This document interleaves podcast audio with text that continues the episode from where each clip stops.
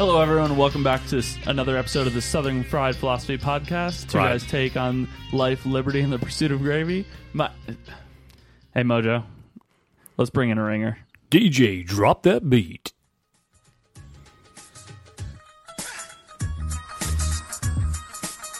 Hello, everybody. Welcome to a brand new episode of the Southern Fried Philosophy Podcast. That's right, it's two guys' take on life, liberty, and the pursuit of gravy. And you, the listener, are getting a degree in common sense. We are broadcasting from the HB5 studios right here in beautiful downtown historic Concord, North Carolina. I be your host, Biggin, and Chalo! We've got a great show lined up for you. We got Maj Tor- Torre. Is that how we say it? Wash Touré. Toure. Uh, he'll be on the show with us on the second half. But before we begin, let me introduce you to the second half of this flaky biscuit. That's right, I'm talking about the pride of Anderson, South Carolina. He's 2016's Honorable Mention Father of the Year, the inventor of the redneck egg roll. Give it up on old Mike number one. It's Mojo! Hey, This buddy. isn't the uh, this isn't the guitar lead in that you normally give me. man, I'm so glad to have you back. Man. Oh, so good to be back. I bet you. So- are. I bet you're glad to be back in the states. Oh, I'm sure you you, have no miss. I'm sure you miss your friends, the connections that you made in India. But so glad to have you back. I know Jeremy and I are both talking about that. We're so glad to have you back. So Yeah. I just want to. That was a pretty awesome uh, Knight Rider Bollywood music. Yeah, it's that- uh, Punjabi MC. Uh, that's all I got. Shout out to Punjabi MC. There you go. I'm sure he's probably hitting the top 40s over there. Uh, no doubt. Yeah. Bringing the heat. Thanks again for listening to the Southern Fry Philosophy Podcast. Uh, this is the two guys taking life, liberty, and pursuit of gravy. I like to say that because I ate some sausage and gravy this morning. It's kind of delicious. That a boy. Um, you can find us out on the southernfriedphilosophy.com. You can find us on SFP at excuse me, Instagram and Twitter's at SFP Radio. You can also find us on the uh, Facebooks at Southern Fry Philosophy. Um, this week's guest is like like Biggin said is Maj Toure. He is from Black Guns Matter. He will be joining us later in the in the podcast here. But so excited to have him, and uh, he'll explain his organization and stuff like that. So, Biggin, how you be doing this week? Oh, and like you said, it's good to be back. Oh, s- special thanks to Jeremy. You did fantastic while I was Thanks, gone, Jeremy. so Yeah. Thanks for coming it. back because uh, that intro got rougher and rougher every week. I feel like The the the other co-host option was uh, my wife, so I, I appreciate you. Uh, Or my dog, either way. yeah, well, I think the dog was preoccupied, but my wife, yeah, because she would have probably just uh, yelled at me the whole time. So I appreciate you. Uh, Man, and I'll tell you what, we were we had some little bit of chemistry there doing Yeah, the uh, you know the talking stuff, but Right. it's nice to hear that intro. I love it every time. He's got the he's got the voice made for podcast. Yeah, it's perfect. And the face for, made for made for radio. oh yeah, it's been it's been a good uh, good month, man. It's uh, it it went by a lot faster than I expected. Yeah, But um, man, it, it is good to be back. I do miss uh, some of the things in India, not not everything, but uh, What what do you miss? um, I, I miss the relationships, like you said. Sure. Uh, I miss uh, not having to do laundry for a month, uh, cook my own foods. Um, don't miss that at all. So basically, you're Or I do spoiled. miss that, yeah. And then make my bed. You know, had that done all the time, uh, and drive myself around. Like I had it made. It was Wow. nice. Yeah, well, I guess we need to work towards that lifestyle here for you. I don't think uh, India has a chance of, of getting me there full time, so I think we're okay. well, I know both of us are big connection people. We, we enjoy people, so I'm Mm-hmm. Yeah. sure the connection part, you know, especially almost 30 days with these people, you know, people Yeah. and developing relationships and you know connect connections. I'm sure that's a hard thing to leave. So Yeah, it will be uh, later in the this, the show. It'll be just a shout out to a whole bunch of people that have different names. So And that's hey, that's fine. You know what? We actually have a listenership in India now, thanks to you. You planted the seed, so evidently we need to find it in our budget just to you can be our international spokesperson. So I was throwing out business cards like they were candy, and There then they go. would get them and throw them away. So I tried. well, you know, it only takes one or two or Yeah, ten thousand. But yeah. you know, population of a billion, we got to have a few. I mean, I'm just saying. I used to do that. You know, bu- business cards are pretty cheap, so I just Mm. take them to a bar and just leave a stack of them in the bathroom, or Yeah. you know, in a booth somewhere. Just like leave a stack and be like, as long as someone picks up one, it was worth the ten cents it cost to do Right. those business cards. Yeah. For for a good time, call Jeremy. Yeah, Or exactly. listen, yeah, Exactly. Thanks, Vistaprint. Not a sponsor. yeah, I wish they were. Uh, so yeah, I, I kind of want to give a recap if that's okay with you guys. Of, Yeah. of the I'm tale excited of to hear. tale of two cities. I guess I could say. Um, well, if you don't know, uh, I went to India for a month. Uh, Thanksgiving, I got a call that um, I would be going to India. Um, my dad, when I told him, was really excited that uh, I might be able to see like a Pacers basketball game. and I said, Dad, that's Indiana, not India. And then he realized it was across, you know, across the globe. All right. Then he got it a little freaked out. but um, yeah, so uh, decided the company decided to send me to India for a month.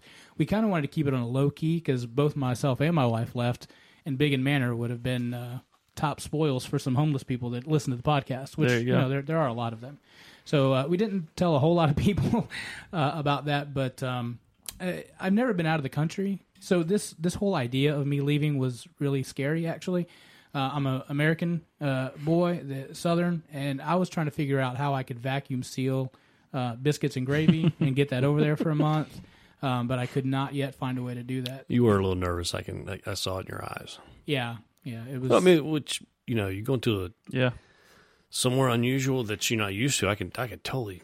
Totally Yeah. get that. So we we get, we we saw that, and well, hopefully hopefully you knew we knew. So Yeah, by the grace of God, I, I made it there, and uh, it, it switched. You know, there's a light bulb switch that happened, but getting there was half the problem. Um, I don't know. Have you guys been out of the country before?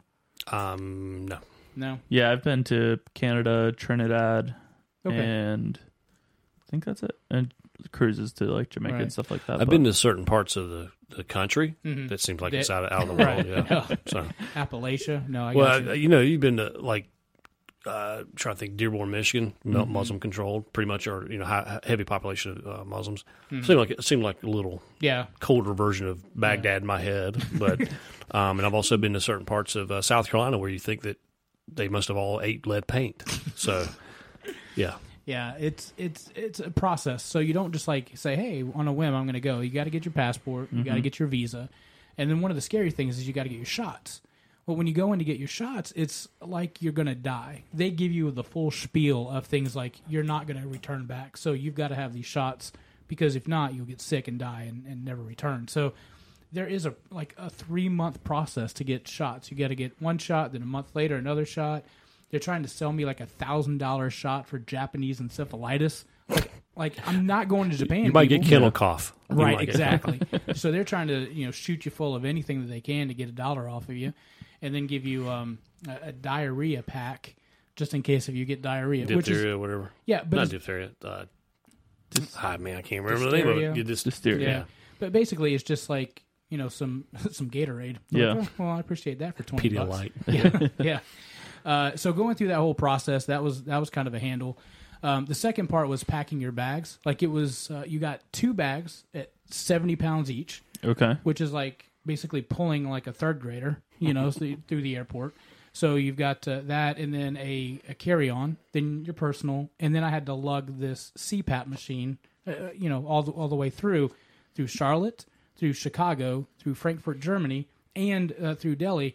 Evidently, nobody knows what a CPAP is. They had to have me like, you know, demonstrate how it is. Like it's an airborne uh, uh, disbursement weapon that's gonna like blow the whole world up. Well, I could see that. Like you'd put that on, and all of a sudden release a noxious gas in the cabin of a plane, and then parachute out. So So, it's, guys, it's a CPAP machine. It's not like going to kill you. It's, it's all right. Nobody has seen nobody, one. nobody snores. Yeah, Nobody snores here. yeah. Like, eh, come on, y'all. So every every ex, you know, every place I stopped at, I had to take it out, put it on, like you know, go through the whole process. Have you not seen this before? And then you have to do that with your laptops, all you know, your tablets, everything. It's just like, oh, it was a handle.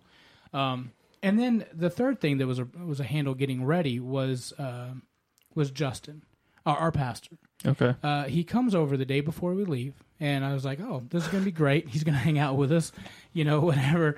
He he leans into the sunroom area that we've got with with windows, Okay. a 104 year old windows. Leans on the back of it and breaks it.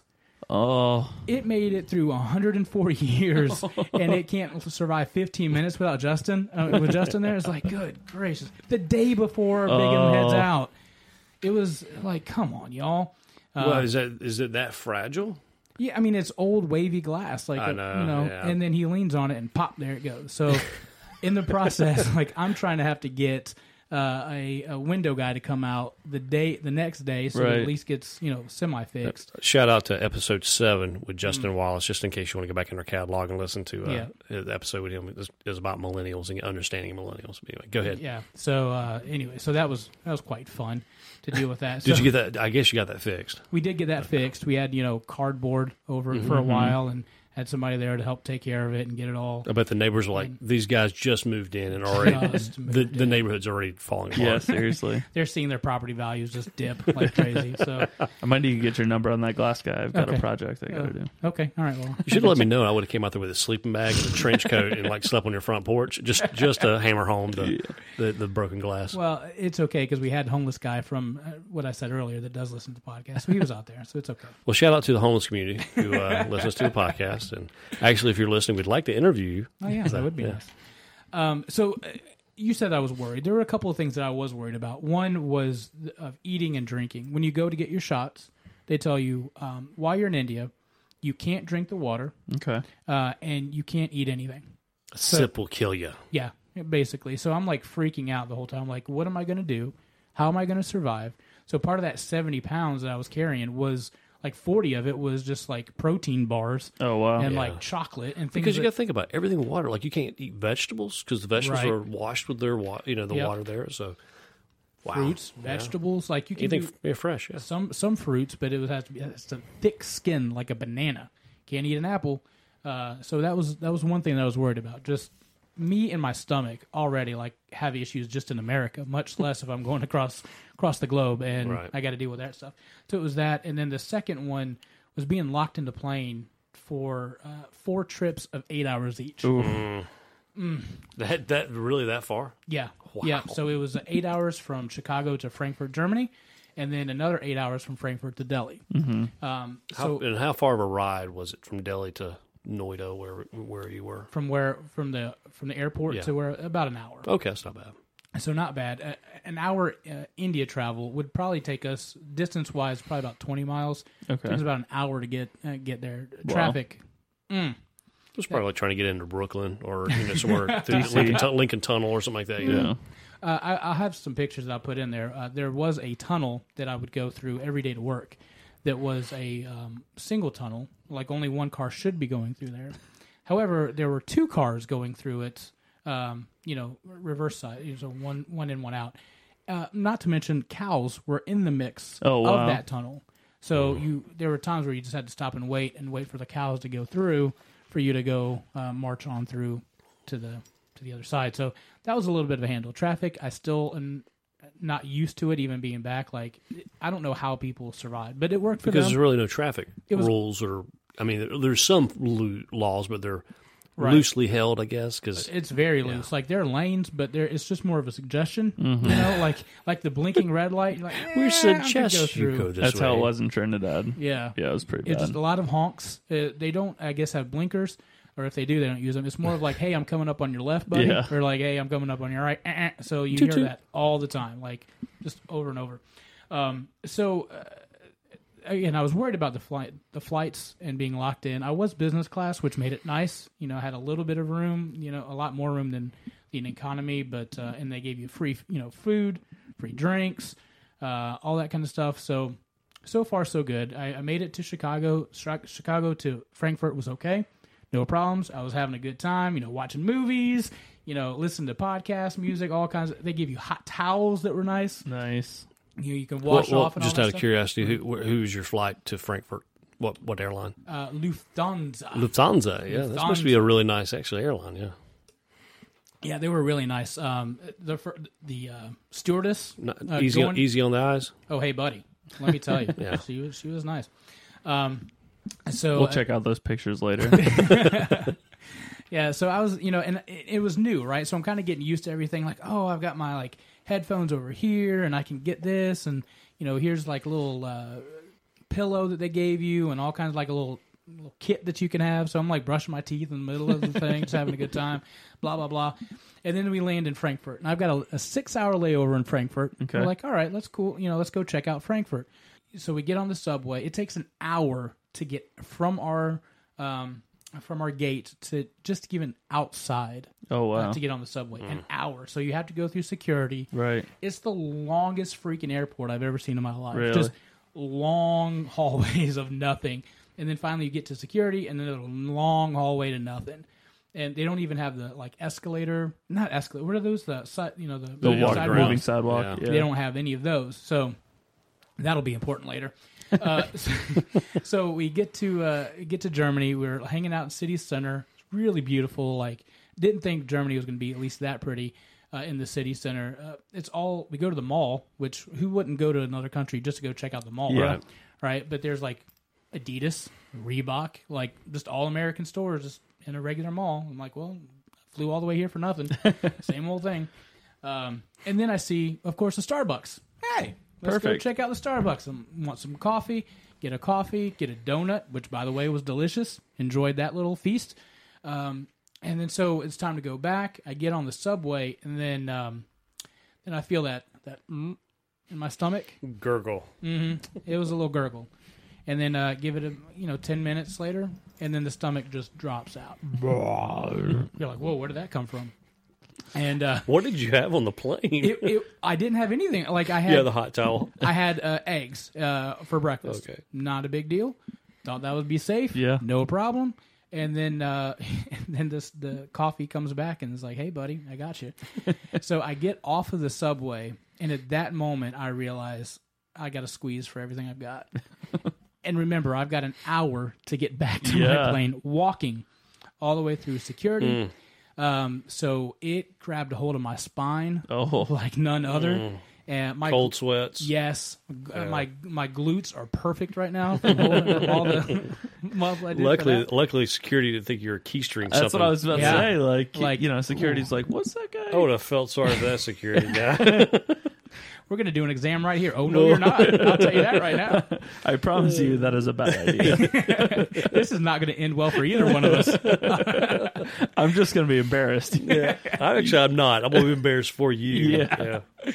Uh, so it all out like the whole time. I'm like, oh please God, just let me get to the bathroom because there they had like you could go into the business class lounge Right. area, so it was like a private bathroom. So Yeah. it was kind of nice and whatever. So by the grace of God, I gave my body like you have one hour, just hold it in. like I cannot crap my pants, right? So I gave myself the hour, and right when you get to that moment, you know, when, like right when you're there and you're like, oh, I'm free at last. Pull it down and there Yeah, it goes. yeah. Like, oh, thank God, thank you, I made it. Um, so I do want to It's kind apologize. of like, it's kind of like when uh, Moses, when God and Moses let the, the Red Sea collapse. Yep, Yeah, that was like that, that, yeah. was like my my sphincter right there. Um, so I do want to apologize to the Frankfurt airport for having them to repaint that bathroom. And also any passengers that may have come in into contact. yeah, that was my Jap- Japanese encephalitis right there coming back at you. Should have got that shot. Thousand dollars well worth it. So uh, I checked my watch at that point after everything's cleared out and realized, hey, buddy, you've got ten minutes to make your flight. And I am, But that's okay though, because all of a sudden you're like two pants Mm. sizes smaller because you backed yourself. I, hey, I backed myself into my high school pants before. Oh yeah, no, Yeah. no doubt. I was smaller at that point, but then I realized I'm going to be locked into this thing for another eight hours. yeah. So, mm, so what did I do? I uh, popped two Imodium AD, which will stop a radiator leak. and I said, "Here we go." And then I had the brilliant idea: "Hey, hey, Biggin, let's do this.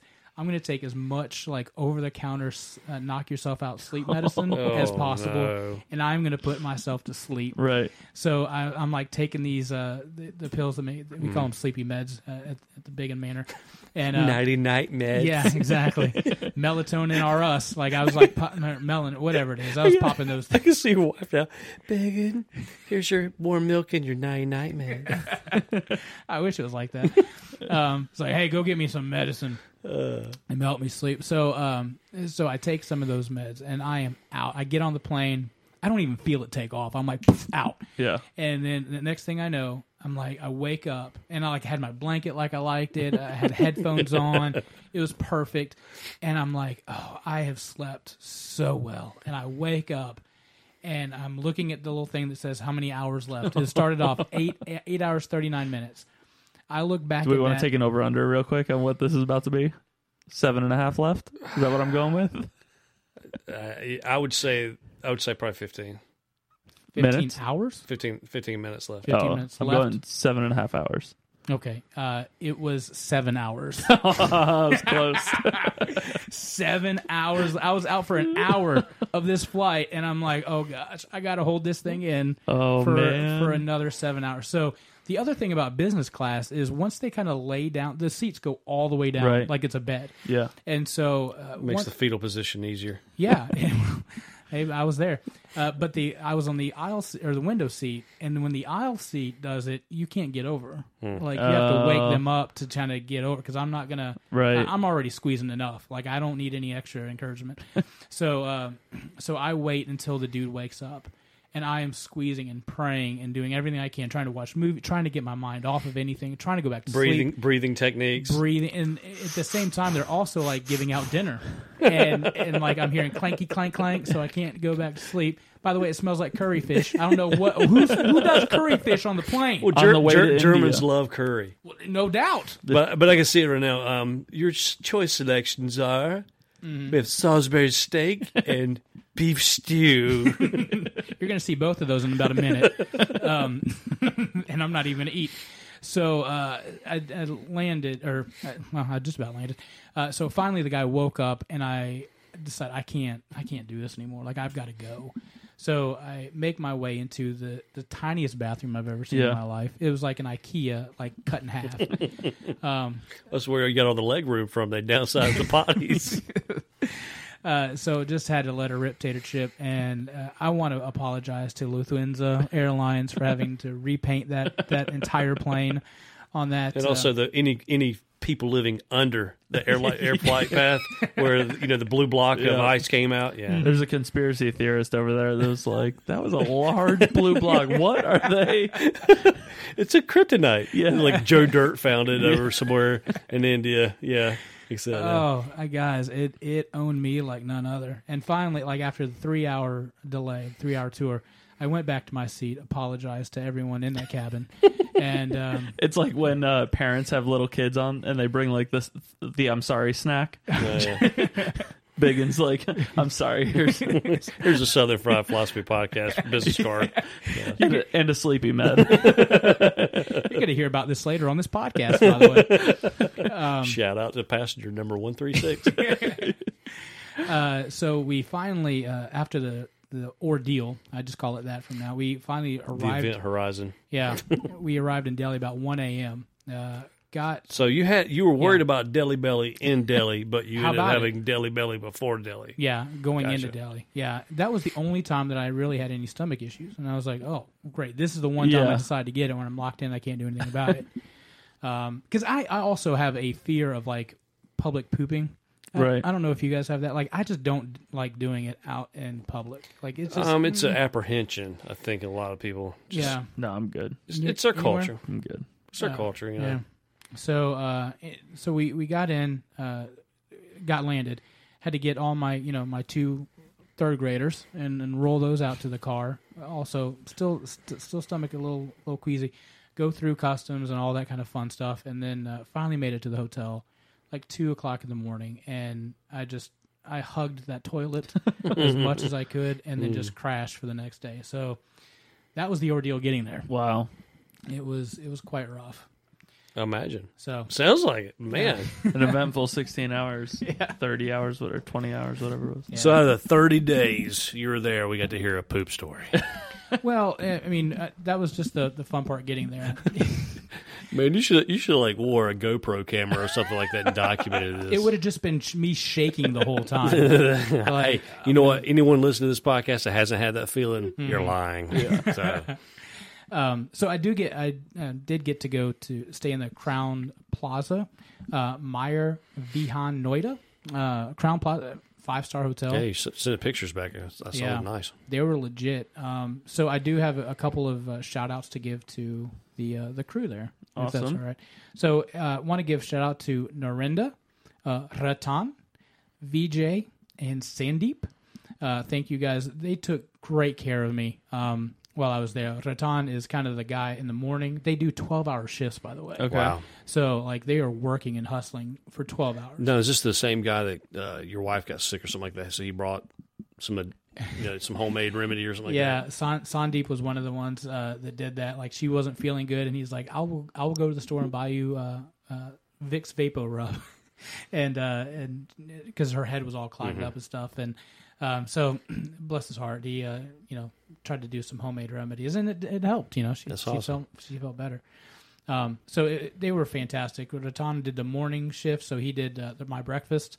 Somehow, at some point in my 30 day, uh, I got the uh, nickname Mister Roly Poly. So, so I don't know how that happened. We need clear. We need clarification on that. So. Um, but Well, at least it wasn't Mister Brown Pants. it could have been. It could have been. That's what the Germans call him. I am not worried. I have my brown pants on today. Um, yeah, so that was cr- crazy. But if if you're going to Noida, mm, that's a great place to stay. I mean, the service was am- was amazing. The food was great. Like uh, when I got there, I asked my wife. I texted her. I said, "Hey, um, what am I supposed to eat?" And she said, because she's been there like three times. She's like, anything that's that uh, is, is cooked. I'm like, Okay. "Oh, okay, all right, heads up. So my first meal in India, uh, fish and chips. I had fish and chips. I I thought if you're going to deep fry something, that's going to kill Yeah. it. Yeah. So ate it started with that, and then after that, it was it was, Makes sense though, because I Yeah. mean, I'm because uh, India is a former British colony. Yeah. Mm-hmm. That's- and uh, there's there's a lot of British expats there who retire to India. Yeah. because of cost of living. So It- yeah, it's it's crazy. Um, and I had like salmon, and I'll put these pictures. oh, the salmon looked great. The Yeah, green curry or whatever. green Thai curry sauce. Oh, it was man. fantastic. Probably the best I've ever had in my life. Yeah. Um, so there was a lot of wonderful food. Every morning was like pancakes, waffles, uh, eggs. what was the anything. pancakes your wife had? Like s'mores or cinnamon swirl They or were uh, something? uh, banana Foster. oh Uh, yeah. banana Foster pancakes every day in the morning. Uh, like I said earlier, like all my laundry was done, no problem with that. Hmm. Like, bed was great, room was great. Had the shower that where that came down from the ceiling. Like I mean, it was legit. Now I wonder how much it would cost to re- uh, relocate the SFP studios to to Noida. as long as we don't have to take that flight there, we can have a direct shot or like my own private bathroom. We're okay. I'll do Actually, I, I got this planned out. You know how that on Mister on uh, A Team how they used to knock out Mister That's T. what Mr. Yeah, BA If I could have that, because I, I so I, I the think we could. I think we could do that. It's like I told the guy if I can have that medicine because he would fall asleep and then wake right up right when they got there. Yeah. I'm like, Right. Where's that? Animal Yeah. tranquilizers. Amazon.com. I got you. Okay, all right, heads up. Uh, so we got there and then uh, got a, got a couple times to a couple days to relax and then had to start work on Monday. And so I was obviously there for work. Um, so I would wake up and then um, go to breakfast and then um, come back get shower and stuff. But my schedule started from noon to nine o'clock. How would you guys like that that schedule? Noon pretty- to what? Noon to nine.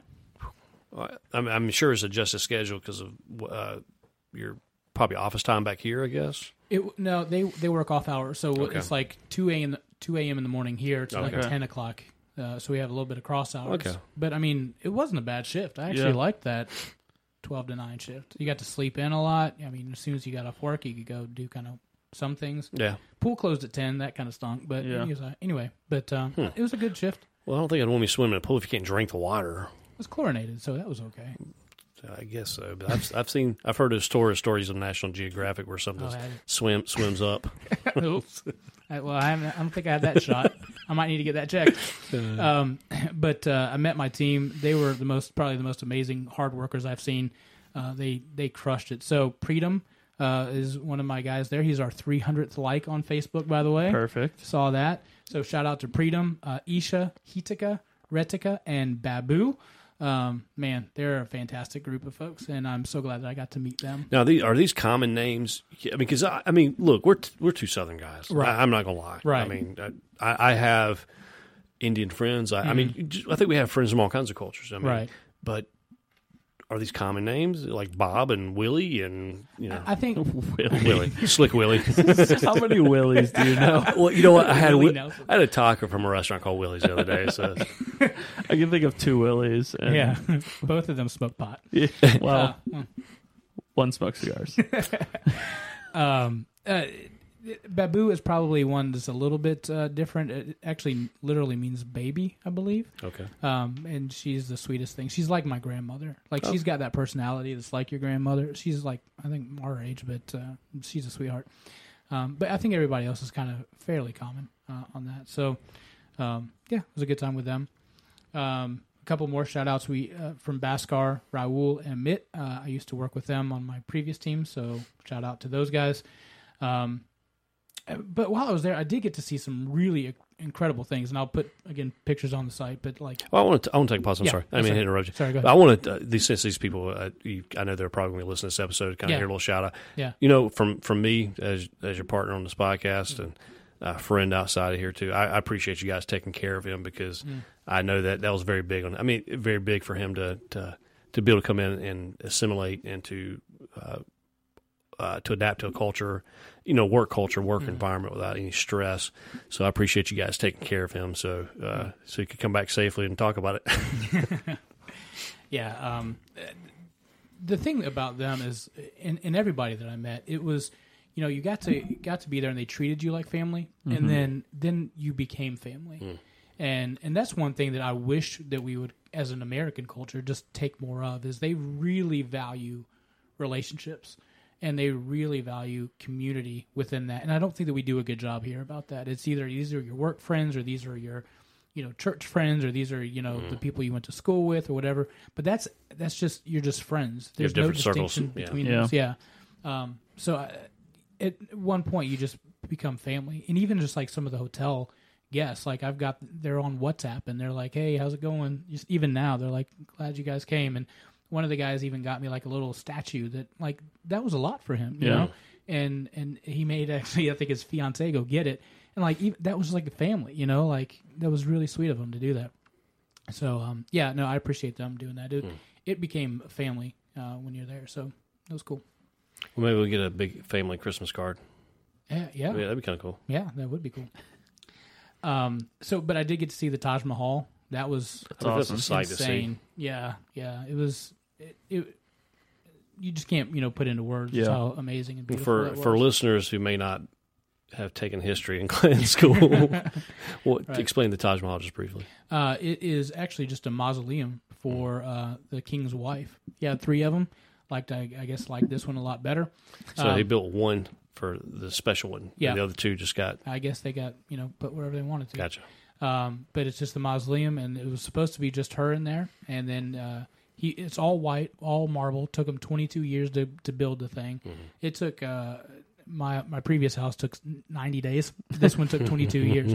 Um, so It was also made out of white marble. all white marble. Yeah, everything is symmetrical. Everything is perfect uh, in it. And um, so he wanted to actually build a black version of the Taj Mahal across the the water. Okay. And his son was like, "Pop, that's way too money, too much money. I'm throwing you into prison." So while he's in prison, this thing is just finally getting uh, done, and then. Uh, the Taj Mahal getting completed, and then he got released, and then said, "Okay, son, I'm not going to do that."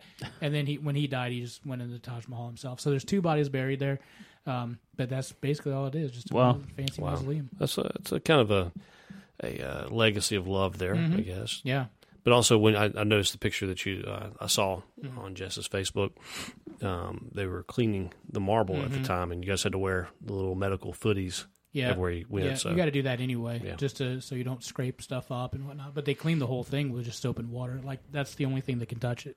Wow. I wonder how when is that like a regular thing or I think uh, I, they do it like every ten years. I think. Um, so it was just the last time that they were doing that one. Hmm. Cool. And then they'll do the other one. I guess ten years from now. that's awesome. No, Taj Mahal's a beautiful site. Yeah. And of course, you have the the standard old tourist picture that you guys took, which Mm-hmm. Yeah. was awesome. So Yeah, and then the one with the UK hat.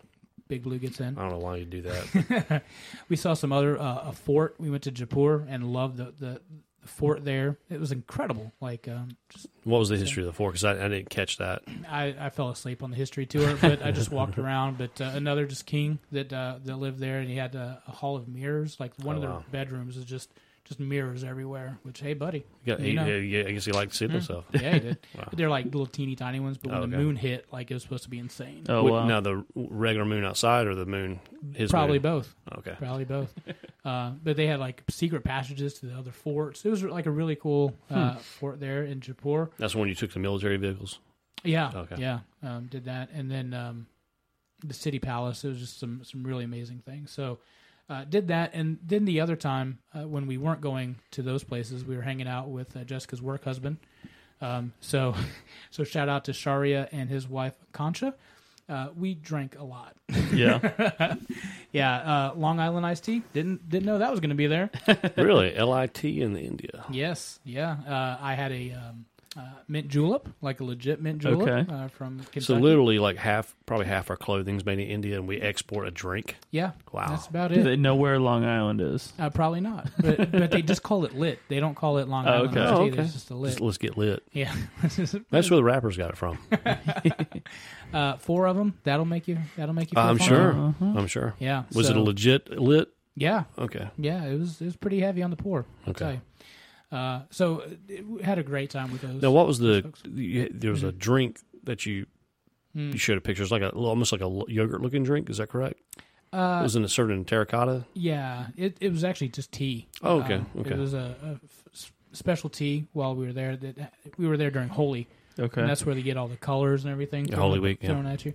Um, so it was a special drink for that. And Okay. I, I think it's made out of uh, cashews and different kinds of nuts. Um, Hmm. And um, there you go. Okay, yeah, it's just just something interesting from the culinary perspective. So Yeah, yeah, it was good. Uh, yeah, so that was uh, Biggin's Eat, Pray, Love tour. Uh, I So what? What's um the? I mean, because I you know, first time I went to New York, I Mhm. thought the whole state was probably going to be covered in buildings. yeah, You know, it's just misnomers. well, Uh, it is Yeah, basically. you know, and um, people come from the north to the south. They're like, "Oh wow, you actually have cities." We thought everything was farmland. Yeah. you know, yeah. People, you know, a corn uh, corn cob pipe. I heard smoking it. So, yeah, what were some, probably some misconceptions you may have had beforehand that Yeah. you're like, "All right, this place is going to be elephants everywhere," and yeah. I, I think that in my head, I was thinking it was like all going to be like Aladdin. Okay. Uh, you know, it was going to look like that. And some parts were. Uh, I think I, I posted a picture from Jaipur uh, on the SFP site. Then and, and it was a lot like rooftops everywhere and that kind of stuff. There were uh, cows everywhere. Like I knew there was going to be cows, but I mean they're just cows just everywhere. wow. Um, and they actually get their poop uh, and dry it out and use that as actually fuel. Mhm. Um, didn't didn't expect that. Uh, so going in, I thought it was all like Aladdin, sand, and that's all it was going to was be. what was the name of genie in, in Aladdin? Oh, what was it? Do you know, Jimmy? Was it Jafar? No, that Jafar was was the the bad guy. bad guy. Jafar was bad guy. Jafar could also be a southern word. Yeah. Jafar? No, I didn't. You? Well, that was a long setup for that one. yeah. Come on. that was good. Um, yeah, but so um, I think it was just Genie. Probably so. I think they called Yeah. him Genie. Probably I so. think you're actually right. It's been a long time since I watched Aladdin. That was my probably one of my favorite Disney movies. It was a good one. Um, Jasmine was kind of hot. if if any princess, it would have been Jasmine. Jasmine, yeah. I agree. anyway uh so and i didn't expect them to connect to connect us with people as much as i did um again they're just that whole culture is just kind of envelop you with love and um that was cool Did you have a any? Did you have any like pullback from leaving? Like, oh, nah, maybe I should. You know, did you? yeah yeah i, I when it was time to go everybody some of the some of my team was like yeah i'm ready to go me i'm like mm, i could stay like another week Yeah. Um and i would go back if they said hey Biggin, you're going back I'd be like, all right let's go Same same team. Yeah, Mhm. sure. Yeah. yeah. yeah that would be that'd be fun That's cool, man. There's a there's a couple folks that uh, I think are going to try to come to Mhm. the U.S. So we'll have some fun with that. That'd be awesome. yeah, so we can have them on the show. That's awesome. no, I love learning about other cultures. Yeah. and uh, you know, especially the culinary, the culinary aspects and things Yeah. like that. So, I, culinary, I'm telling you, culinary unites everyone. Mm-hmm. Maybe not Indian spicy, spicy, but Mm, yeah, yeah. but it'll, it'll, it'll definitely unite. One of the things, that, another thing I will miss is the fact that guys can pee on the road there everywhere. Like you just get out You and can like, too in the south. We, nah, it's still frowned upon. Like there, it's just like okay. I mean, I saw guys like you know in the in the Indian garb Yeah, just hike up and let her go. I'm like, that's impressive. I wish we could have brought that back. so let's start it. Yeah. I'll, I'll, I'll be the first test subject. I did. I, I did say I want to be part of that experience after having this four four lits, and Yeah. I, I did it. So Yeah. There you go. they also have little autos. I don't know if you've seen these. If you, if you Google like tuk Tata, tuks, Tata Uh, autos. oh, they're awesome. They're called little autos and Okay. tuk tuks, and uh, it's just like a, a three wheel trike. Oh, that- yeah, it's like a half shell. yeah, thing, dude, I love them. I'm trying to get one. it's like five grand over there. I'm like, how much does it take to send one back? Yeah. Probably should have used one. Yeah, so I've been trying to Google that. I thought you were talking about Tata Motors. That's Oh. the largest manufacturer of cars in the world Oh, out of. India. Hey, So, buddy. Tata Motors. Yeah. Great name. So yeah, that's uh, like I said, Biggin's eat, pray, love moment. I ate, I prayed that I'd make it back, and I loved being there. So there we go. That's, That's awesome. awesome. though. I'm glad we're glad to have you back. So So thank you. we're uh, Good to be back. but I understand the the pullback from from developing relationships and stuff like that. So, Yeah. but we're we're glad to have you back. Yeah. At least for the intro part. All right, so we're going to take a break, and when we come back, we'll have our special guest from Black Guns Matter. Thank you guys for tuning in. You're listening to Southern Fried Philosophy. If you know me, Biggin, you'll know I'm crazy about Kentucky and bourbon. So, what happens when you throw coffee beans in a bourbon barrel? It's pure magic. I stumbled upon Kentucky Nose Bourbon Barrel Coffee a few years ago during a trip to Lexington, and it was love at first sip. From the heart of a true craftsman comes the unique combination of coffee and bourbon. Do yourself a favor and check out KentuckyNose.com to get the finest bourbon barrel coffee the Bluegrass has to offer. Check out KentuckyNose.com. You can also check out his new store at 337 West Broadway Street if you're just hanging around Frankfort, Kentucky. It's a new store. It's supposed to be really awesome. So go check it out at KentuckyNose.com. Welcome back to the Southern Fried Philosophy Podcast. This is our interview segment of the week. Our special guest is Maj Toure. He is a um, advocate, uh, also a hip art, hop artist and Second Amendment activist from North Philly. Um, he began his career there in the music scene and also, I guess, started doing the activism. Um, he's been featured on the Philadelphia Weekly as the prophet of Philadelphia. Um, he founded Black Guns Matter movement in 2015, which advocates uh, for firearm education and, um, in the ur- urban communities. Uh, Maj has been featured in the New York Times, Breitbart News, NPR Radio, um, NRA News, and several other news outlets actually here recently. Um, so Maj is currently on a 50 state tour, and we, we just called him back. He actually just flew back in from Miami today, and I guess he left 80 degree beautiful weather, and he's sitting with, probably out on his porch with a uh, trench coat right now. So the first question I have for you, Maj, um, Geno's or Pat's? Neither. All right, that's official from a Philadelphia guy. So which one did you which which one do you choose? I, I mean, which one do you Matt. prefer? Max's. Max on and Erie. Yeah, Geno's, Geno's and Pat's are across the street from each other in South Philly. right. They just have they have excellent marketing because of you know the Bo- Boyz II Men video from years ago and all of that. Right. But um, it's it's it's it's horrible. I mean, if you ask any Philadelphian, if you ask them that question, I mean, like literally, every Philadelphian will say neither one. They're both trash. That's for sure. like they're Point taken. Yeah, I think I've uh, heard that answer quite a bit. So Ma- Max is what what what separates Max's from uh, you know from everything else. What do you think is a, or what do you think is Honestly, great about it? Yeah. the, the chef, the, the the attitude of the people behind the counter, um, the the way that they prepare it. I mean, like Geno's and Pat's are like these thick, chunky, like it's not chopped up. It's not. They don't. They just don't prepare it the same. The best the best cheesesteaks in Philly come from places like you know the corner stores and things like that. Right. it's- you know those are kind of in the neighborhoods. But if you're a tourist and if you want to stay kind of close to Broad Street, which is the main street that runs through Philadelphia, um, you you hit Max's, and it's in North Philly. South South Philly, I mean that's that's for a lot of the people, the guys that come to town. They're going to the you know the um the you know the stadiums and things like that. So Geno's and Pat's kind of like plugs in on that, but it's just not a good. I mean they've got they've got signs that say things like some of it's just really rude. They're just very rude. You know they they have signs that say things like you know when you're ordering make sure you order in English, as if someone would speak a different language to order a cheesesteak. you know, and it's, it's like it, it, I'm pretty sure people coming from Jamaica aren't hankering for a cheesesteak, and you know, it's just Right. it's just it's, it's a very you know, it's just, and it's just not as good. It just doesn't taste as good. It's, it's but again, their marketing, you know, as far as making it seem as if, oh yeah, you got to try this when you come here. It's smart. I, I couldn't be mad at. it. Right. Is there anything good in West Philadelphia, where I was born and raised? Uh, that's- I got it. I got it. The joke didn't go over my head. um, nah. Um, yeah, there's a lot of. What you mean, like food? Or No, I just- was, I was just kidding. I was just trying to make a West Philadelphia joke. Oh, okay. you had to tie it in. I did. I You had to tried.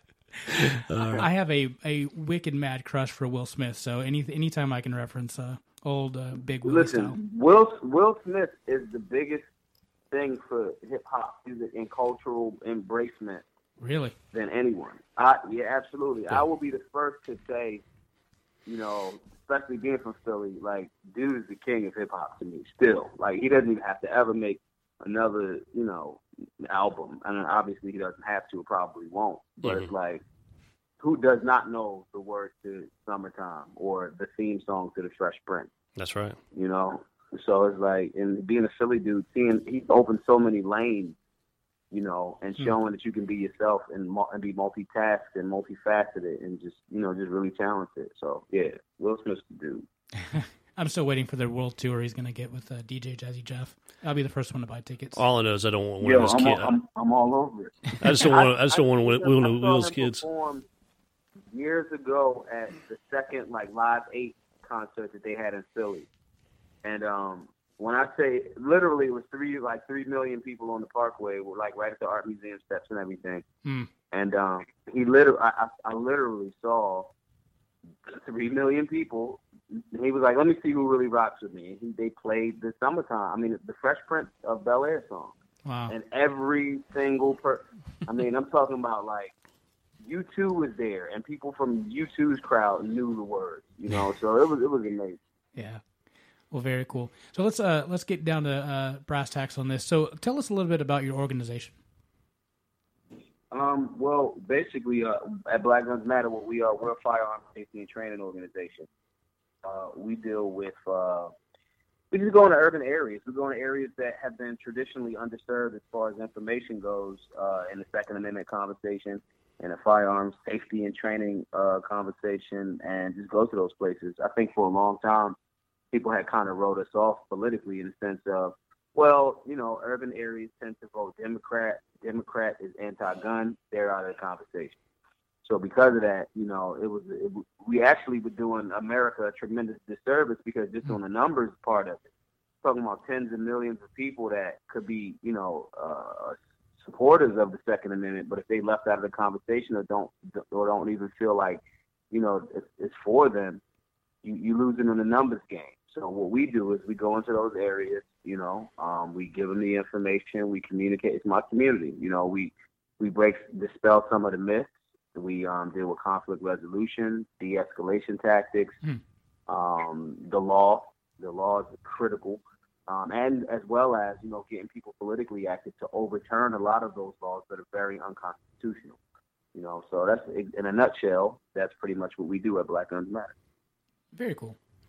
Do you, are you? I, I want to read this quote for uh, on your website. I don't think there's a black gun culture or a white gun culture. I think there's an informed gun culture and an ignorant gun culture. I think that I think that's how we all feel. Or, well, I, I should I shouldn't say all. I, I think that's probably the majority of Second Amendment owner or Second Amendment believers. Um, there, I'm sure there's a scattering out there that doesn't believe that, but um, I I really appreciate that quote. I think that uh, I mean that sums up what we should all all feel because, uh, like you said, informed uh, gun populace is a uh, is a well regulated, well um, trained. Um, they know their they know their their their rights. They they know what they can do, what they can't do. And also, the big thing is protecting themselves. Um, Right. do you, do I guess what just uh, where you're based at in Philadelphia? Where what are the uh, the gun regulations? Because I mean, obviously, I don't think it's strict as probably Chicago or New York. But what are the uh, Nah, nah, it's not a. It's, it's an interesting thing because Philadelphia is what's called the city of the first class, which is any city that has over one million inhabitants. So what they'll do in slick areas like that, they'll make, even though that's unconstitutional, they'll make laws or statutes for the city that supersede what the state rules are. So, for mm-hmm. example, Pennsylvania is an open carry state.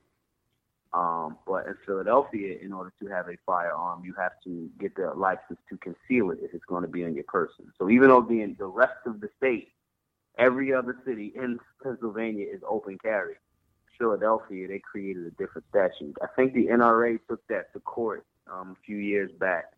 They took it all the way up to the state supreme court level, and the judge, you know, basically said, "Hey, you're right, but we got to dismiss this case because you, as the NRA, don't you're not a resident of Philadelphia, so you kind of don't have a dog in the fight.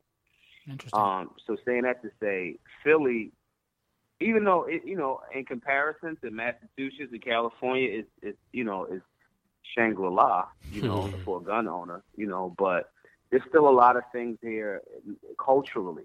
The fact that you know, if I'm if I'm uh, if I have the firearm on my hip, that law enforcement, or from an urban background, that's black or white, that urban officer may not automatically lean towards the thought process that this person is probably a legally licensed Mhm. firearm owner because culturally in urban areas it's either you're law enforcement or you the bad guy if you got a gun you Mm. know so i've seen law enforcement officers at certain time even my guys that i know that are clean as the board of health you know they they may they may have the you know they, they in a little bit you know and i've seen law enforcement officers you, got a gun on you man it's like relax i'm licensed you know so what we try to do is change that we kind of had that paradigm shift while getting more and more and more and more people informed about it so they can, you know, once you're on that path, you're gonna, you know, you're gonna do it the right way. You're gonna buy firearms, you're gonna talk about firearms, you're gonna have it on your hip, you're gonna change the culture.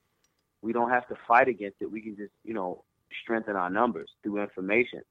You know, so that's kind of like how the space that Philly is in. But Pennsylvania generally um, is pretty good, you know, for, for firearm owners, uh, by and large. Does uh, is Pittsburgh carry the same concealed carry, or is it open carry in Pittsburgh also?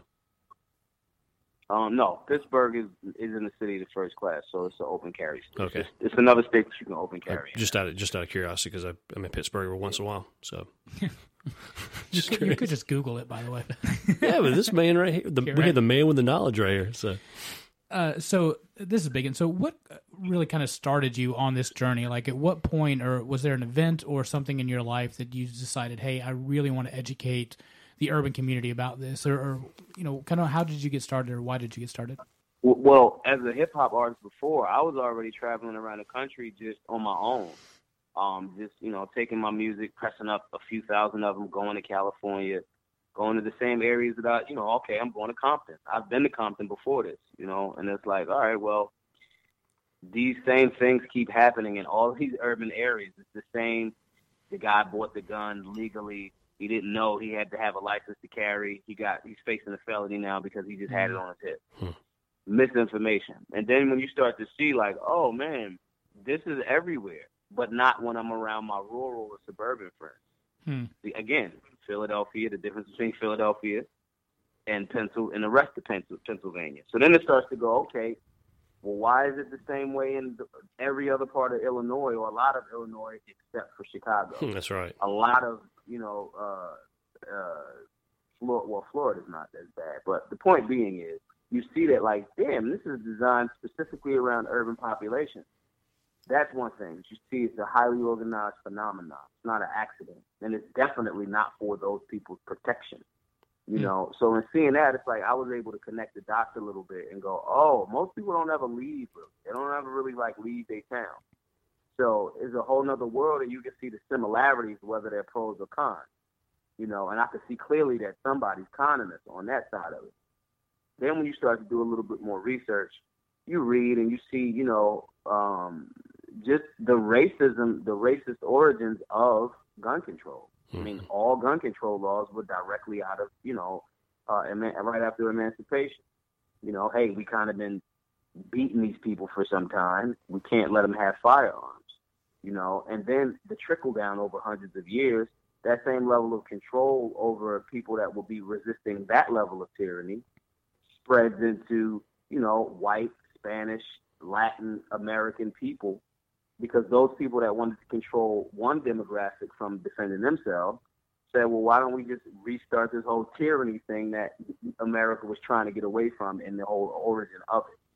You know, but when you see that same thing in different urban environments, okay, civics ain't in the school, so you don't know mm-hmm. that. I'm just a nerd, so I read everything, you know, and I, you know what I'm saying? I read the stuff that people be like, yo, why are you reading that? You know, because their perception of me is, you know, there's no way that you're reading a physics book. Why not? I just, I just think it's interesting. Let me see. I read stuff that people say I shouldn't read. You know, so with that being the case, again, tying those, you know, connecting those dots, crossing those T's and dotting them I's, you start to see, okay, this is this is systemic. You mm-hmm. know, you start to see that this is tied into the prison industrial complex. This is designed to entrap American citizens, especially in urban areas, because it's a whole lot of people in urban areas. And then when you start to see that gun control ain't really about guns per se, it's more about people and people control.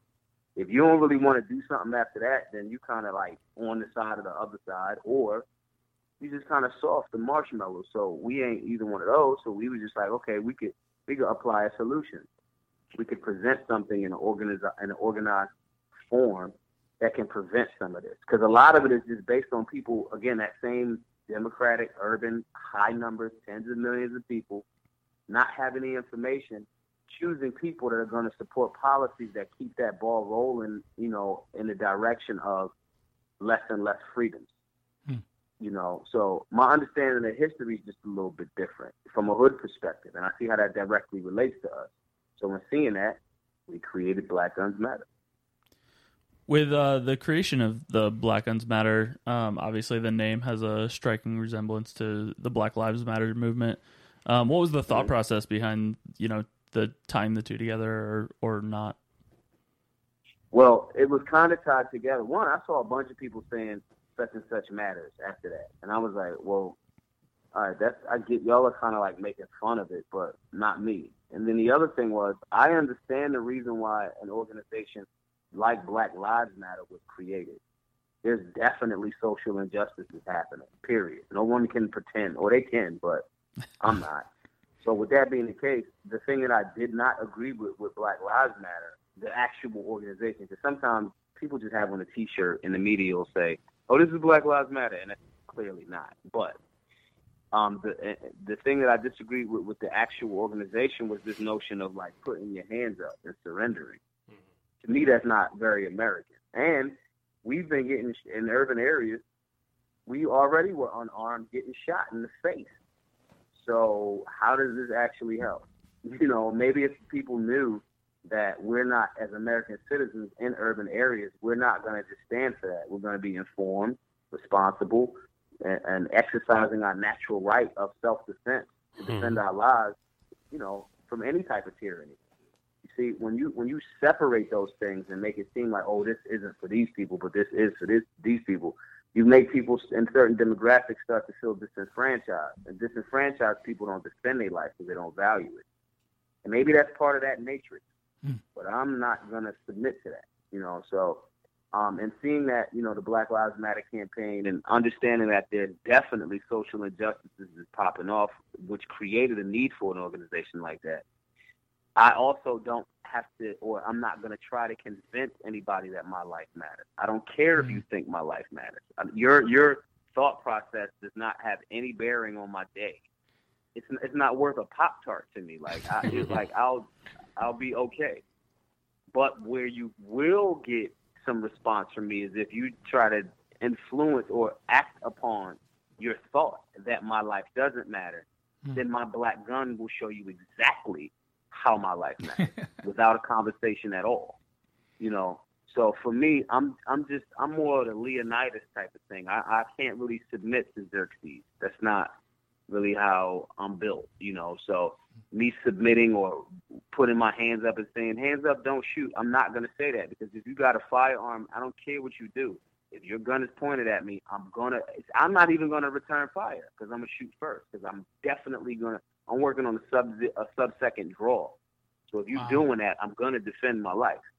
You know, so saying that to say the similarities are there, you know, but our organization is more around training humans, especially American citizens, to defend their life from any form of tyranny in a legal, responsible, safe, you know, and um and, and powerful way. And that's the you know, those are the similarities of the names, but the differences in what we actually do, you know. Yeah, I'm a little offended because uh, my wife has a pink one, so I think that that, that gun matters. Her gun absolutely does not matter. Yeah. Um. So you know, you get into the the Second Amendment, Amendment with all your um, you know, teachings and everything. Do you get into any of the other um, you know, parts of the Bill of Rights or anything like that? Um, you know, the Fourth Amendment, Fifth Amendment are pretty big ones that usually go hand in hand with it. Yeah, we, we do that because we started the second because everybody knows the first. Everybody Mhm. wants to be able to say whatever the hell they want to say. Um, but yeah, in our classes we deal with a lot of that. We we, we kind of meal piece it a bit because for the most part we're dealing with newbies on several levels.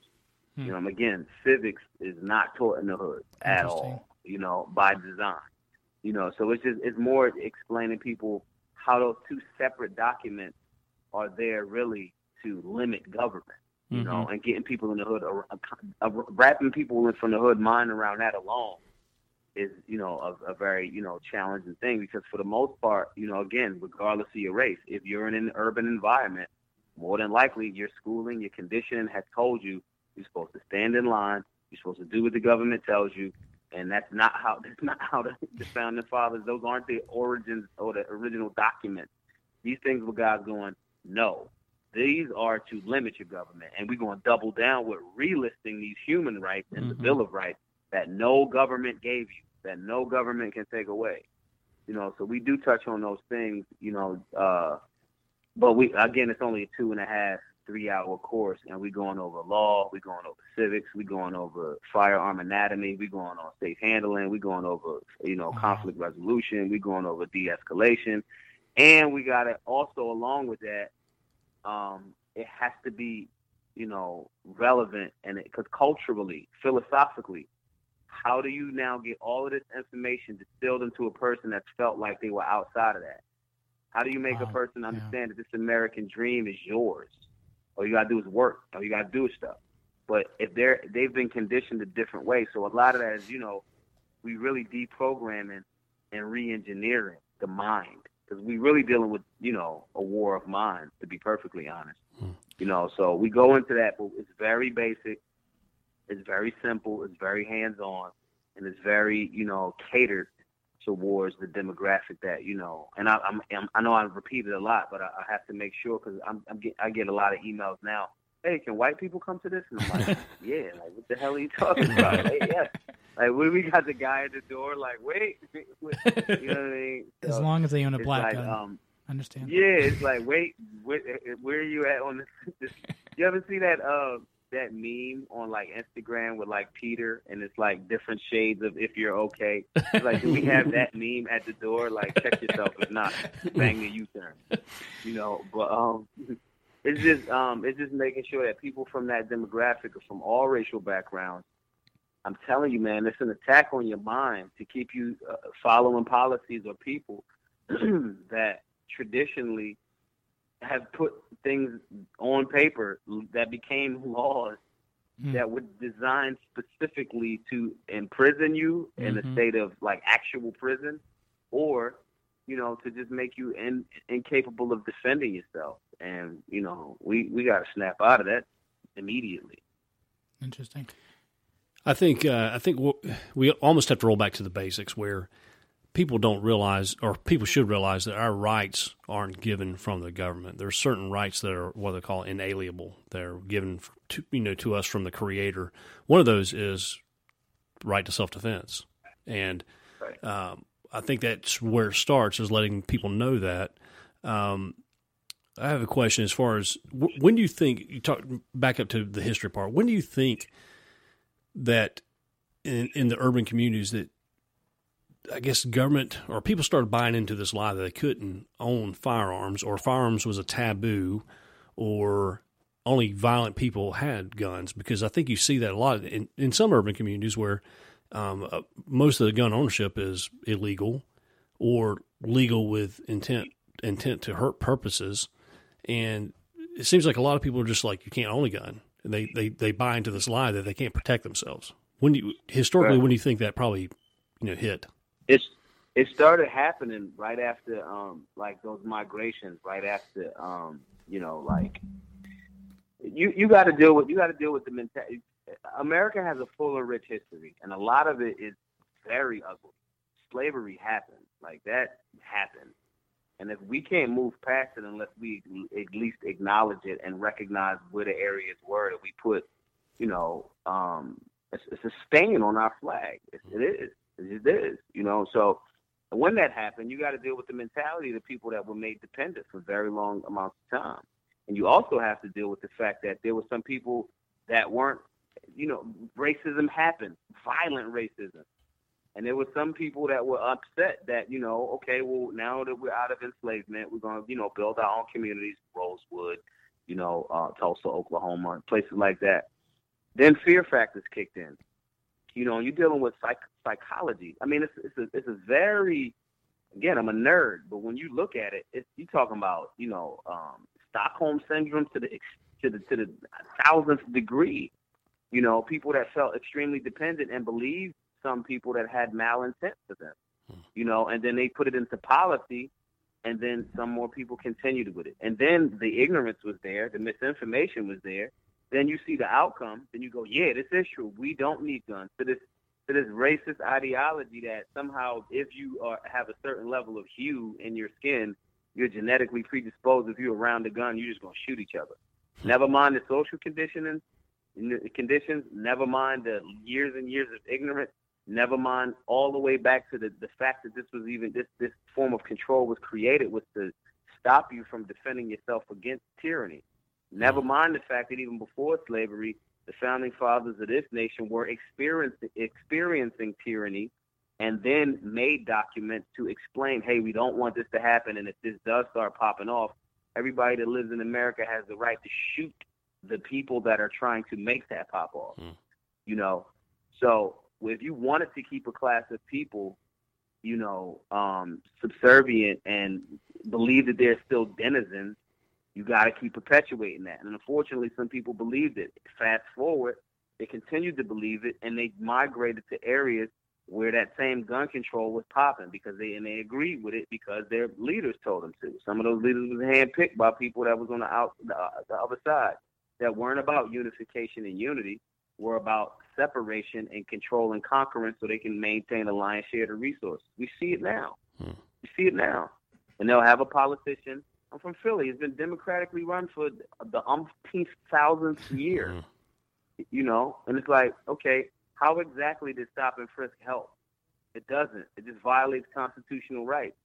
My ability to just travel around. Mhm. You know, you can't just. This ain't the Minority Report. You can't just think I look like I'm going to right. do something. You know, and so if you make people from that demographic understand human rights via, it's not far back. It's the Constitution. I'm in Philly. It's where they kind of wrote the whole thing. Our capital was there once. you know what I'm saying? That's right. So it's like, but if you keep people separated from that, they'll just they'll cut a they'll cut a back door for themselves. They won't go through the front door, you know, and it won't it won't force people that have have more of a bigoted mindset, you know, to deal with. Yo, your mindset was wrong. You thought these rights were only for this particular group of people, and you need to evolve or die like dinosaurs. Mm. You know, so unfortunately, people, you know, they bit and they they they swallowed the poison.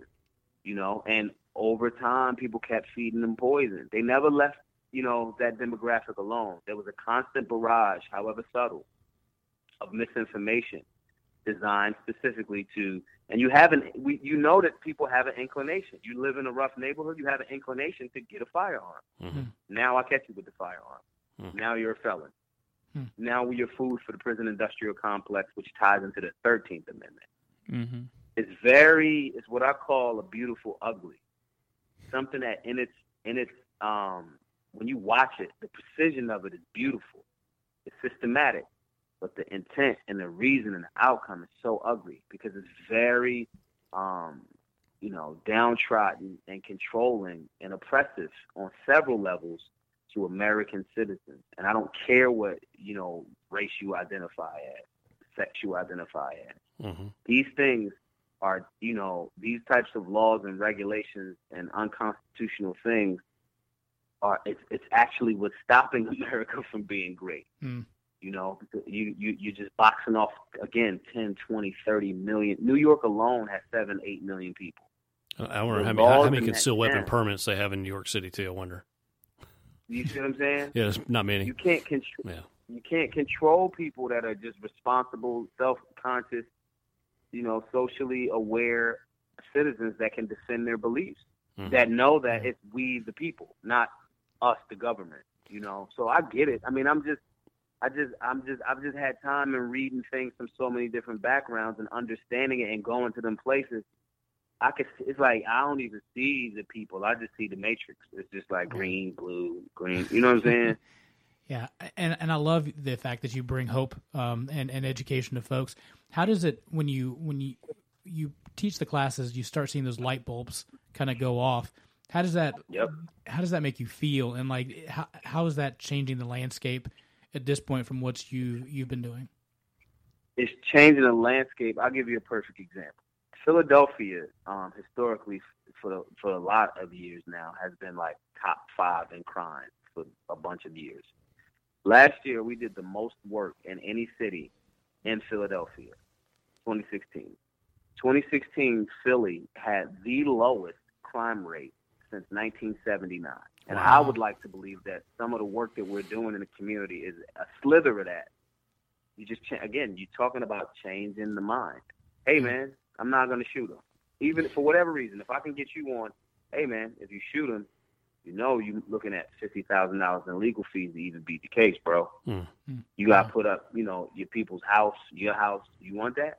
Because you now know the process. If that guy's a 21, 22 year old guy that doesn't even understand the process, yo, if that's a homicide, you are not getting bail. You there till the case is over. Hmm. You know, so all of those different things. If I can get that guy that way, I'm gonna get him that way. If I can stop the young other guy from, you know, that the guys, I've had ten of those, literally. I bought a gun with my debit card. I work. I just had it on me for, for you know, he was printing because obviously he doesn't know about appendix carry in the hood.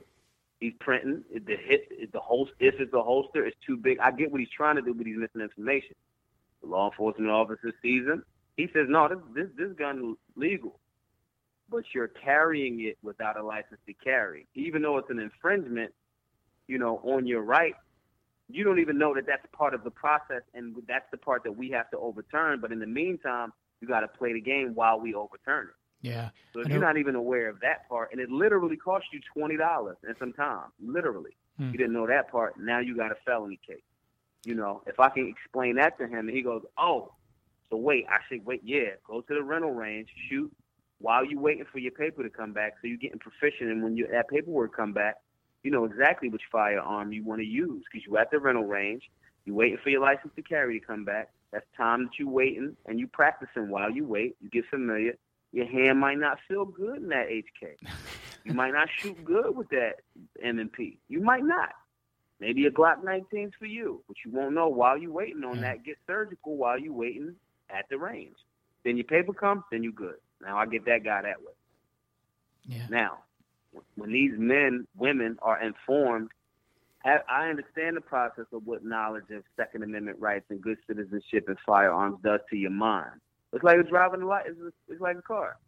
Man, I got my license. I'm not trying to not drive. You're 16. I want to drive. I want to be out. It changes the mentality. Yeah. So now we changing the mind. See, this our organization is called Black Guns Matter. It's far bigger than just the firearm Yeah. firearm for self-defense is the last resort. Well, how can you de-escalate that situation before it even gets to me having to blow your head off? Because I'm not blowing your head off unless it's a slam dunk for the DA's office to not prosecute me. Hmm. Right.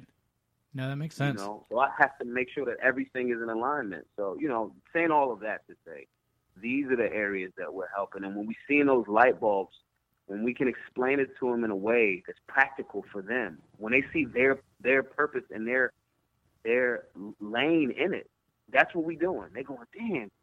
Oh, so that's why I couldn't hear, but over there, and you'll hear guys. They go, man, that's I, I thought that. I one time I went to such and such, and I thought the same thing. Hmm. Light bulb. Yeah. That's cool. Now we putting them on the path, down down it down now they're down the rabbit hole, and that's great. That's great for everybody. oh yeah, no doubt. Very cool. So what uh what's your uh, everyday carry? Just just curious. G nineteen. Nice. it's in the sweet spot. Big pause. It's not What what cal what cal what, what caliber? nine Nine. for sure. I carry a forty It's cal. not, and I know, I know. Everybody, oh, Here, here it comes. The the nine and forty five. for me, my my reasons is because um, I haven't seen it. To, for me, and again, I'm not in any. I'm not Hickok. Let me be very clear. um, for me, I haven't seen enough of a difference in. I mean, recoil. The lack of recoil for me in a nine justifies for me. And if I'm, uh, I'm me, I'm I'm a three four times a week at the range dude, so I could get real surgical. So the the the the, the you know, and potentially less you know rounds on me. I just don't really see much of a difference because the recoil is, is is is a big deal for me, you Mhm. know. So that lack of recoil and having more on hand, and it's cheaper. Like I mean, That's true.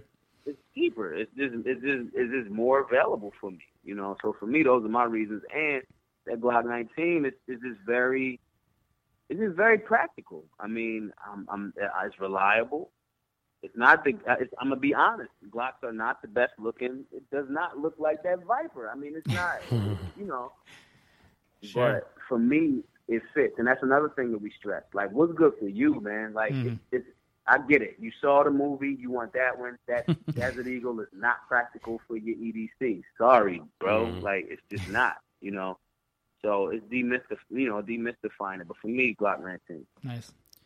Um, I was looking on your uh, website and I saw your Jacksonville and Miami um, courses were uh, free. Um, are all your Mhm. courses free? Yep. Free to all. We're gonna start doing a different thing though. Okay. because uh, what happens is people will go, "Yeah, man, I'm coming," and so we started doing Eventbrite because we try to feed everybody. You know, we make it very communal. You know what I'm saying? Um, you know, we we like to give you know give people time to you know communicate with the trainers, build with those guys, the lawyers from that town. Because if I leave, I'm leaving. I can't help you in Hawaii if you're in Right. Chicago. You know, so um, but what'll happen is people will know it's free. They'll go, ah, well, and they'll sign up for it on our Eventbrite. You know, we'll know about how many people are coming, and some of the people don't come. So what we're gonna start doing is, it's a five dollar registration fee. That's smart. Yeah. When you come, you get the five dollars back in cash. Oh wow. If you don't come, I'm keeping your five dollars. Yeah. That's smart. That's yep. it. Giving something perceived value. That's smart. Yeah, because it's like they, I know the information in this class is going to put you on a path, and it's very valuable. You just thinking because it's free and it was a Saturday and it was nice that day that you're going to miss this information. Cool. You are welcome to miss that information. I am welcome to keep your five dollars. so that's how we're gonna do it. But yeah, for, for the most part, um, outside of that new thing that we're gonna do, and it's still free because if you show up, I'm gonna give you, I'm gonna give you the five dollars back in cash. I'm not Mhm. gonna put it on your card. I'm not got none of that, you know. So um, yeah, we want to make it free. Yeah, that's awesome. We we dealing with freedoms. I mean, I'm not. I don't want to charge anybody. I Yeah. Mean, I, the, the, it makes sense for us. It makes sense for the trainers. It makes sense for the lawyers that we have at each class. As many people as we pack in the building for free, um, the more relationships they can establish. I mean, we we got got guys that come out that are trainers that you know like top notch, and I'm like, damn, how did I not know you? you know, um, and lawyers, lawyers, they need to be, you know, you y'all need to get this guy's number, this woman's number. So Mhm. don't wait. Build that relationship now. For or sure. if you got some quote unquote disposable income sitting around, you need to put them on retainer right now. Hmm. You know, and then that helps that economy. You know, it's because it's all gonna come back to can we generate money for the people? Can we create jobs for the people? Can we um, make expand on this economy and this demographic? That's the end game. And everybody on my team says I shouldn't say that, but it is. Yeah. I, So- I want to make it where you know it's like the weed rush in Colorado. Why can't all of these abandoned factories in North Philly? Why can't Glock? If if the numbers are there, why can't we create job creation? Even big, it's not even as big as Glock. Why can't we have a, a, a holster manufacturing company, a small factory here? Yeah. Mhm. There's jobs, you know. And if it's a new 10 million people in a particular, you know, three mile radius, excuse me, three state radius that are purchasing these things because we waking that sleeping giant up economically. Now you get the politicians behind that. This is good Yeah. for a tax base. Yep. I'm literally going to make America great again. You there it start with is. the. You know what I'm saying? no, you're right. Yeah. You know, so that's the overall thing. That's why we keep it free because if we keep it free, more people show up, more people are informed, and it's a trickle out effect. Yeah. So you can, you know, donate your time and have these other people donate their time, but we know, you know, we all know events cost money to do. I see you've got a donate button on here. Um, is that how you do most of your, you know, funding of everything? And um, is Yep. that the best way for people to uh, to contribute? Is through your the donate button on your website? Yeah, yeah, that's the, um, that's right. That goes right to our GoFundMe page. Um, we all of our we're we're in nobody's pocket. Nobody's in our pocket. Um, all of the donations are transparent. I do not make one cent off of this. I have you know retail situations around Philly, so I'm straight. Right. Um, the the money goes towards my team's travel, you know, because we kind of went, you know, already to like 17 cities. Hmm. Um, flights, hotels, car rentals, you know, Right. help giving the trainers some stuff. But yeah, the GoFundMe page is the best way. Um, for everybody that's listening that that wants to keep saying, hey, well, let me just send it to your PayPal. No. you know, the IRS, Al Capone didn't go to jail for none of the bodies. He went Uh-huh. to jail for untaxed That's right. Yeah. you know. So it's like, nah, just donate it, and I appreciate the love, you know. But um, just donate it to to what we're doing. It's nice and transparent. Everybody can see exactly what was donated.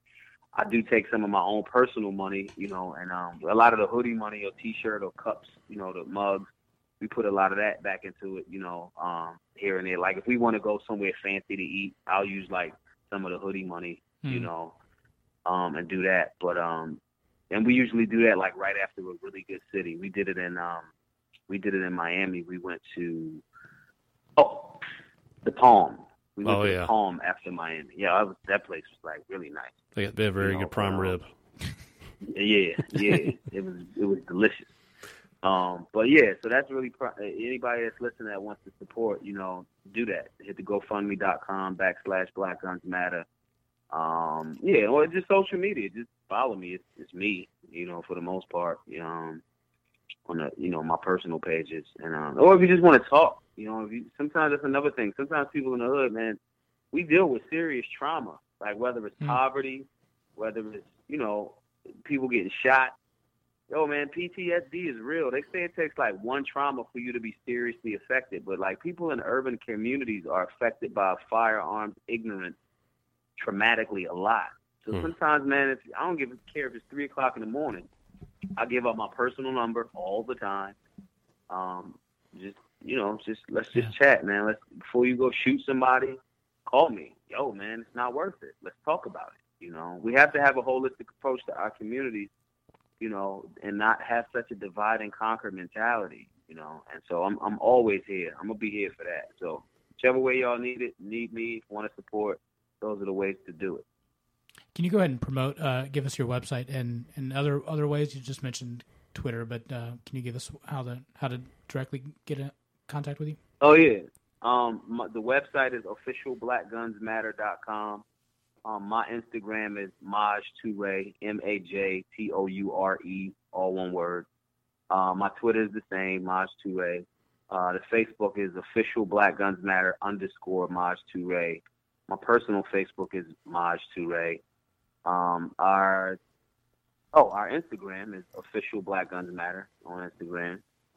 Um, yes, that's pretty much. The, if you go to the website, all of the Oh, social media links, yeah, yeah, are Awesome. there, and the GoFundMe and all of that. Yeah, and for our listeners, we'll have it on the Facebook page under show notes or on our um, Yeah, on our show notes website. also. Yep, so we'll have it there. Uh, Maj, uh, what what are some of the, I guess, the biggest myths that you encounter between uh, these urban classes to also just anyone, the general populace that, that you may come against? Uh, especially, I know, I know on Twitter can be the den of uh, vipers and cesspool of uh, everyone who's a social justice warrior. So, what uh, what are some of the you know common myths that you have to try to dispel on a daily basis?